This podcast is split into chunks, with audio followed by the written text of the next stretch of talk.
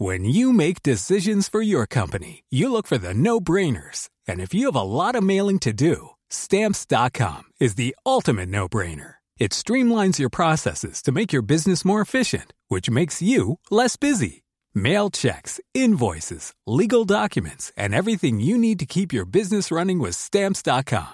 Seamlessly connect with every major marketplace and shopping cart. Schedule package pickups and see your cheapest and fastest shipping options from different carriers. With rates up to 89% off USPS and UPS rates. And with the Stamps.com mobile app, you can take care of mailing and shipping wherever you are. Make the same no-brainer decision as over 1 million other businesses with Stamps.com. Sign up with Code PROGRAM for a four-week trial, plus free postage and a free digital scale. No long-term commitments or contracts. That's Stamps.com.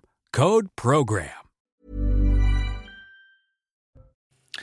À cinq jours de la présentation de la réforme des retraites, les responsables syndicaux font front commun. Ils ont tous été reçus par la Première ministre à Matignon. Certains appellent à des mobilisations au mois de janvier. Nous ferons le point devant l'hôtel de Matignon dans un instant. Le gouvernement l'assure, il ne laissera pas tomber les boulangers. Les professionnels sont en grande difficulté face à la flambée des prix de l'énergie. Certains pensent même à mettre la clé sous la porte. Alors pour éviter le pire, l'exécutif a présenté une mesure unique. Vous le verrez dans cette édition.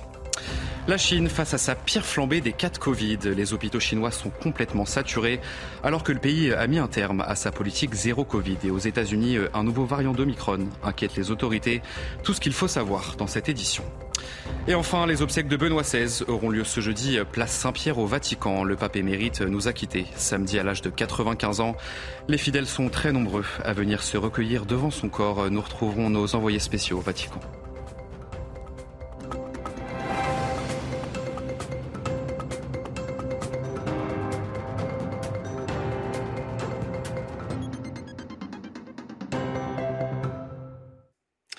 Bonsoir à tous, très heureux de vous retrouver. Soyez les bienvenus dans l'édition de la nuit. À cinq jours de la présentation de la réforme des retraites par le gouvernement, les consultations se poursuivent entre Elisabeth Borne et les responsables syndicaux. La Première ministre appelle son gouvernement à résister au vent contraire. À Matignon pour CNews, Éric de Ritmaten et Charles Baget.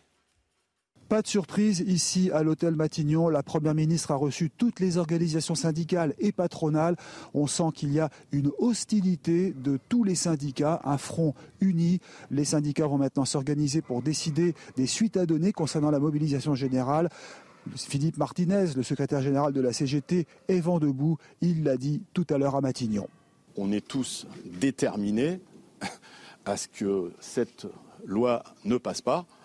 Et donc tout le monde a évoqué euh, qu'il y aurait des mobilisations très rapidement euh, durant le mois de janvier. J'ai dit à la Première ministre qu'elle avait réalisé un exploit. Ça faisait 12 ans que l'ensemble des organisations syndicales dans ce pays ne s'étaient pas unies contre une réforme. Euh, peut-être que c'est ça le, message du président de la République, de dire j'écoute et je rassemble autour de moi. Bah là, il a rassemblé contre lui. On attend maintenant les arbitrages de la Première ministre, Elisabeth Borne. Ce sera mardi prochain, le 10 janvier. L'intersyndicale maintenant va se créer pour décider des manifestations à prévoir partout en France. Mais déjà, la SNCF s'inquiète dans la voix de son président Jean-Pierre Farandou, qui redoute des réactions assez vives, dit-il, ce qui veut dire qu'il y aurait peut-être dans les jours qui viennent des perturbations de nouveau dans le secteur ferroviaire. Le projet initial du gouvernement était de repousser l'âge de départ à la retraite de 62 à 65 ans. Alors qu'en pensez-vous? Êtes-vous prêt à travailler jusqu'à 65 ans? Eh bien, nous vous avons posé la question. Quand je vois euh, bah, certaines personnes autour de moi qui ont eu moins de temps avec leurs parents parce qu'ils étaient justement euh, au travail, etc., euh, j'avoue que personnellement, j'aurais plutôt envie, si un jour j'ai des enfants, de pouvoir passer du temps avec eux. Ça me gêne pas et je pense que même après la retraite, quand on est dans des fonctions un petit peu de, de cadre, pourquoi pas donner des cours, travailler dans des écoles. Je pense qu'à 65 ans, si on est en capacité de le faire, pourquoi ne pas pouvoir travailler? Ben, Moi, je suis belge et c'est 67 ans l'âge de la retraite, donc voilà, 65 ans, ça me semble déjà bien. Ça m'embête parce qu'en fait, ça dépend des, des, métiers que les gens font. Donc euh, je crois qu'il y a vraiment des métiers qui sont pénibles, qui sont durs, que les gens ne peuvent pas y aller jusqu'à 65. Euh, J'aimerais bien partir à 60. Des militants écologistes du collectif Dernière Rénovation ont aspergé de peinture orange le portail de l'hôtel de Matignon. Un geste pour dénoncer l'inaction du gouvernement face au réchauffement climatique. Selon le parquet de Paris, ces deux militants âgés de 20 et 22 ans ont été placés en garde à vue. Le gouvernement a fait sa rentrée ce mercredi après le traditionnel petit déjeuner Place Beauvau. Elisabeth Borne et ses ministres se sont rendus à l'Elysée pour le premier Conseil des ministres de l'année. Parmi les sujets abordés, celui bien sûr de la crise énergétique en France. Le porte-parole du gouvernement s'est voulu plutôt rassurant quant aux possibles coupures d'électricité cet hiver. On écoute Olivier Véran. Le risque de coupure cet hiver semble s'écarter, notamment du fait d'une reprise progressive du fonctionnement de nos centrales nucléaires, mais aussi en raison des conditions météorologiques, chacun aura pu le, le constater, mais aussi en raison de l'effort réalisé par l'État, les entreprises et l'ensemble des Français en matière de sobriété énergétique. C'est donc une nouvelle plutôt rassurante, mais qui ne doit pas nous éloigner de notre objectif, qui est celui de la sobriété énergétique.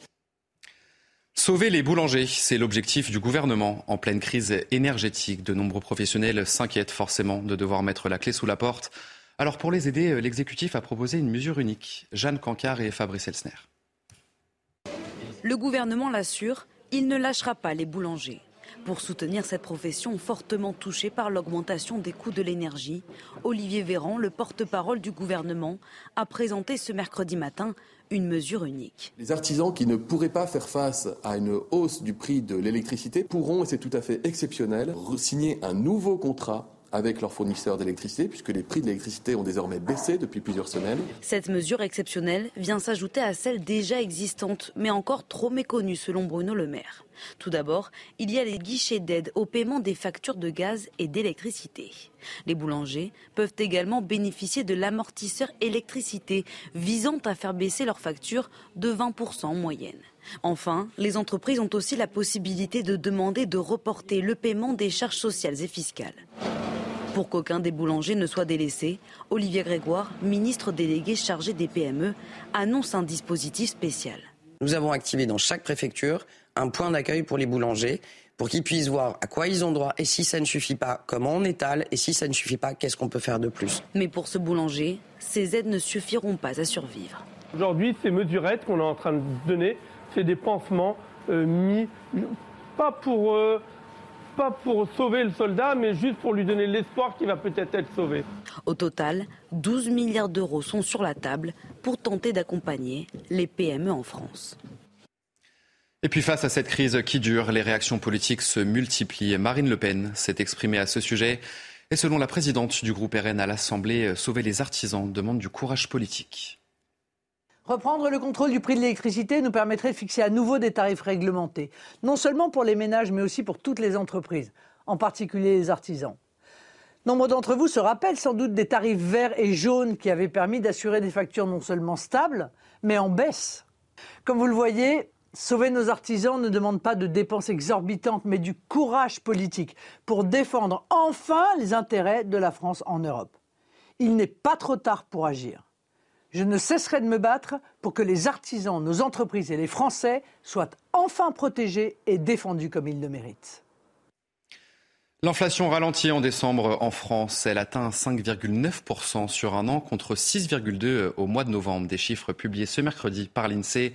L'inflation euh, pourrait toutefois atteindre un pic de 7% euh, en ce début d'année 2023. Et on voulait vous poser euh, cette question. Est-ce que vous avez ressenti cette augmentation des prix? Écoutez vos réponses.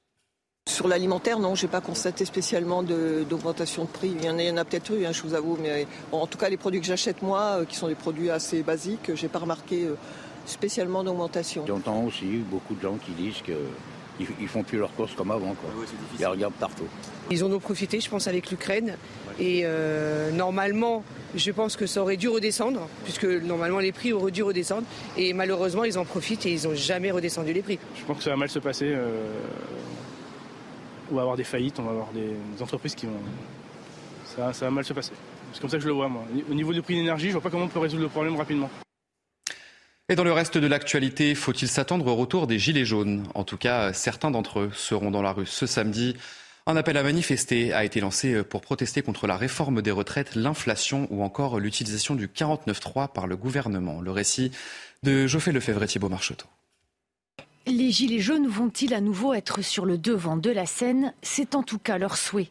Le premier rassemblement samedi prochain pourrait être le début d'un important mouvement social. Leur retour est redouté par Régis Debord, délégué national CRS, UNSA Police. On n'a pas envie de, revoir, euh, revoir des scènes où les forces de police euh, se font euh, carrément attaquer. Attaquer avec des, engins pyrotechniques qui sont des, armes de guerre. Dès lors où, où on a beaucoup, beaucoup de, manifestants, on a des, des, groupuscules qui viennent, qui viennent s'intégrer. Des rassemblements sont prévus dans plusieurs villes.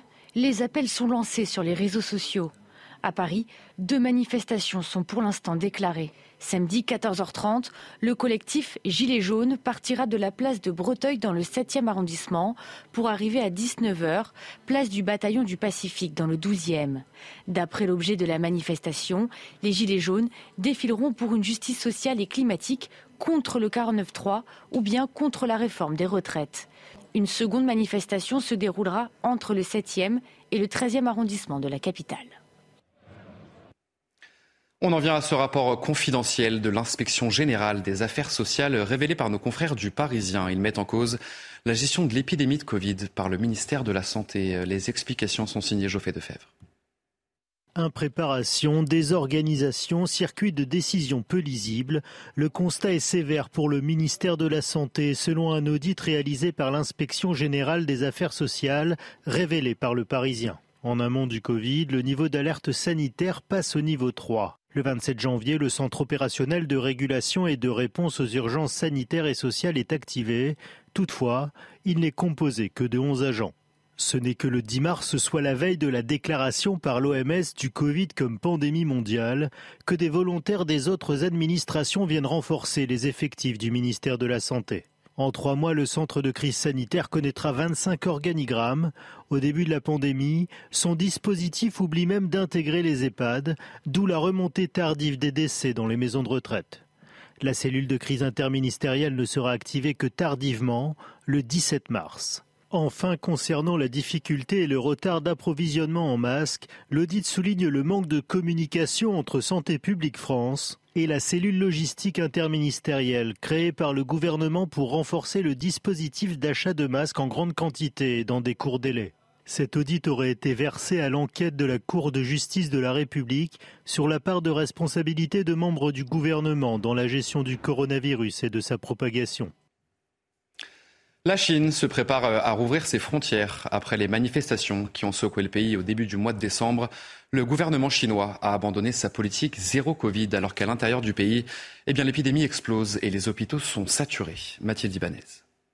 La Chine face à sa pire flambée de cas de Covid. Les hôpitaux chinois sont complètement saturés. Plusieurs dizaines de patients entassés dans les couloirs, parfois sous respirateur. Les soignants doivent s'adapter. Nous avons agrandi le service en ajoutant plus de lits. Nous avons activement trouvé des moyens d'atténuer les problèmes urgents rencontrés par les patients. La Chine a décidé de ne plus communiquer ses chiffres sur l'épidémie, malgré l'explosion du nombre de personnes contaminées. Une décision qui alimente l'inquiétude des pays européens. Au vu de la situation du Covid en Chine, la commissaire à la santé a tendu la main à ses homologues chinois pour offrir la solidarité et le soutien de l'Union européenne, et cela inclut l'expertise en santé publique ainsi que par le biais de variants dont les vaccins de l'Union européenne sont adaptés. Face à cette recrudescence des cas, une majorité des pays de l'Union européenne s'est prononcée en faveur des tests Covid systématiques pour les voyageurs venant de Chine. Et puis aux États-Unis, euh, un nouveau sous-variant d'Omicron inquiète les autorités. Ce virus est en passe de devenir majoritaire dans le pays. Selon les premières données, euh, ce nouveau variant serait plus transmissible, mais pas plus dangereux que les autres. Écoutez euh, les explications du professeur Bruno Begerban. Comme les sous-variants actuels, il a une tendance à être plus contagieux et à arriver à échapper très légèrement à l'immunité acquise précédemment par les euh, infections euh, antérieures d'autres sous-variants Omicron. On ne sait pas si l'immunité récente acquise à la suite des infections par BQ1 sera suffisante pour empêcher des contaminations et empêcher une nouvelle vague par ce XBB15.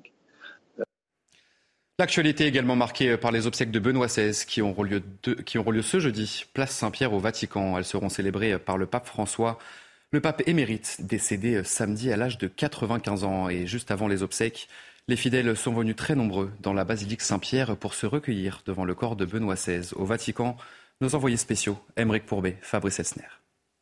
Ce jeudi, la messe de funérailles du pape émérite Benoît XVI sera célébrée ici, sur la place Saint-Pierre, à Rome. Et fait inédit, eh c'est son successeur, le pape François, qui célébrera lui-même les obsèques de son prédécesseur qu'il a côtoyé pendant dix ans après la renonciation de Benoît XVI. Mais ce qui a frappé ici, c'est surtout la ferveur des fidèles. Pendant trois jours, ils sont venus se recueillir auprès de la dépouille du pape Benoît XVI à l'intérieur de la basilique.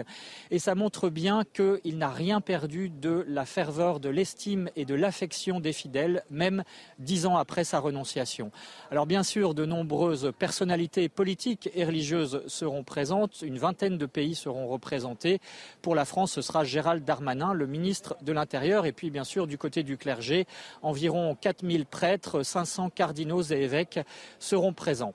À 8h50 ce jeudi, la dépouille du pape Benoît XVI sera portée sur la place Saint-Pierre devant les fidèles. La cérémonie elle-même durera environ deux heures et puis à l'issue, eh bien, la dépouille du pape Benoît sera portée à l'étage inférieur de la basilique dans les grottes vaticanes, à l'endroit même où le prédécesseur du pape Benoît, Jean-Paul II, avait été inhumé pendant un temps. Allez, on change complètement de sujet dans ce journal. Moins de mètres carrés pour le même prix, c'est la triste réalité à laquelle sont confrontés les Français qui veulent acheter un bien immobilier. Angers, Le Mans ou encore Saint-Étienne. Dans ces grandes villes, le pouvoir d'achat immobilier s'est complètement effondré et cela ne devrait pas s'améliorer cette année avec la hausse des taux d'intérêt. Yael Benamou et Sophia Dolé. Au sein des 20 plus grandes villes de France, ce sont les Angevins qui ont perdu le plus de pouvoir d'achat en trois ans. Depuis le Covid, la ville réputée pour sa qualité de vie a vu le prix de son immobilier considérablement augmenter. En 2019, l'acquisition d'un 94 mètres carrés coûtait le même prix qu'un 52 mètres carrés actuellement, soit une perte de surface de 42 mètres carrés en trois ans. On est sur un marché qui en fait a sans doute euh, atteint une partie, euh, ses limites en fait, un marché qui augmente, qui augmente, qui augmente sans cesse. À un moment, il faut qu'il puisse se stabiliser. Donc aujourd'hui, on est plutôt dans cette phase de stabilisation qui est renforcée de toute façon par euh, l'augmentation des taux d'intérêt. Hein, des taux d'intérêt qui devraient continuer d'augmenter. Et les experts n'anticipent pas de baisse des prix des logements dans l'immédiat. Pour qu'il y ait une baisse des prix forte, il faudrait que vous ayez, si vous voulez, beaucoup de biens à vendre tout d'un coup. Si vous avez fait un crédit dans les quatre dernières années, vous avez en plus un crédit à 1%, vous n'allez pas revenir sur le marché avec des taux plus élevés. Si les prix diminuent, d'après meilleurtaux.com, il ne faudrait pas s'attendre à une baisse supérieure à 15%. La France tient ses promesses et renforce l'arsenal militaire ukrainien. Des chars légers vont être envoyés sur place. Une aide en réponse aux besoins pressants de Kiev pour faire face à l'armée russe. Une annonce faite ce mercredi par Emmanuel Macron à son homologue ukrainien Volodymyr Zelensky. Et enfin, juste avant le journal des sports, euh, on vous emmène à Las Vegas, où le plus grand salon de la technologie et de l'électronique au monde a ouvert ses portes. Les appareils connectés montent en puissance depuis 10 ans, comme cette machine à laver connectée qui lave votre linge de façon intelligente. On va écouter justement le responsable de ce produit. Grâce au système automatique, on peut distribuer la bonne quantité de détergent et grâce à certains capteurs situés à l'intérieur, nous connaissons la taille de la charge, le type de tissu et même le niveau de saleté. Et la machine peut faire des ajustements pendant le cycle de lavage pour s'assurer que le linge est propre à chaque fois. Vous restez avec nous tout de suite, votre journal des sports.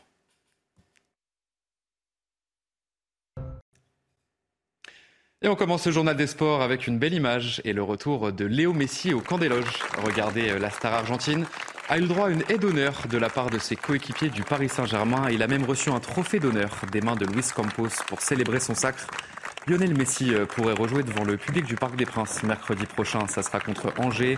Et pour les retrouvailles avec Kylian Mbappé, eh il faudra encore euh, attendre un petit peu. Le champion du monde 2018 est actuellement en vacances.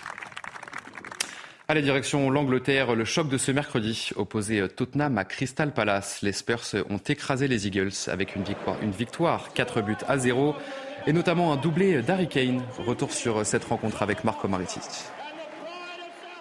Au moment de pénétrer sur la pelouse de Crystal Palace, Tottenham est en plein doute. Quatre défaites sur les sept derniers matchs de championnat, mais surtout 15 buts encaissés au cours de cette série. La défense des Spurs est dépassée. Confirmation dès la première demi-heure de cette partie. Hugo Loris est vigilant sur la frappe de l'ancien Marseillais Jordan Ayou. Il est ensuite chanceux sur celle d'un ancien Lyonnais Joachim Andersen. 0-0 à la pause, Tottenham s'en sort bien et revient avec de bien meilleures intentions en seconde période. Perisic qui va déposer ce ballon sur la tête d'Harry Kane. Il est là, l'ouragan. Pour la première fois depuis le 15 octobre, les Spurs inscrivent le premier but au cours d'une rencontre de Première Ligue. Harry Kane, lui, a décidé de marquer de son empreinte son 300e match en championnat. Harry Kane, la frappe d'Harry Kane, c'est chirurgical, c'est 15e but de la saison pour celui qui a plié la rencontre à lui tout seul en 5 minutes seulement. Tottenham déroule son football et sur un travail de Son, le défenseur Matt Doherty inscrit le troisième but. Vient ensuite, pour terminer, la libération pour l'attaquant coréen qui inscrit son premier but en championnat depuis plus de trois mois. Les masques tombent, Tottenham a enfin montré son vrai visage et revient provisoirement à deux longueurs de Manchester United, quatrième. Et du handball, dans ce journal des sports, le championnat du monde commence mercredi prochain. Il aura lieu en Pologne et en Suède. Les Bleus ont parfaitement d'ailleurs préparé la compétition ce mercredi au Mans en dominant les Pays-Bas. Le score 43 à 32 après une première mi-temps assez accrochée 19-18 à la pause. Les hommes de Guillaume Gilles se sont métamorphosés au retour des vestiaires. Dernier match amical pour l'équipe de France, c'est ce samedi contre l'Égypte.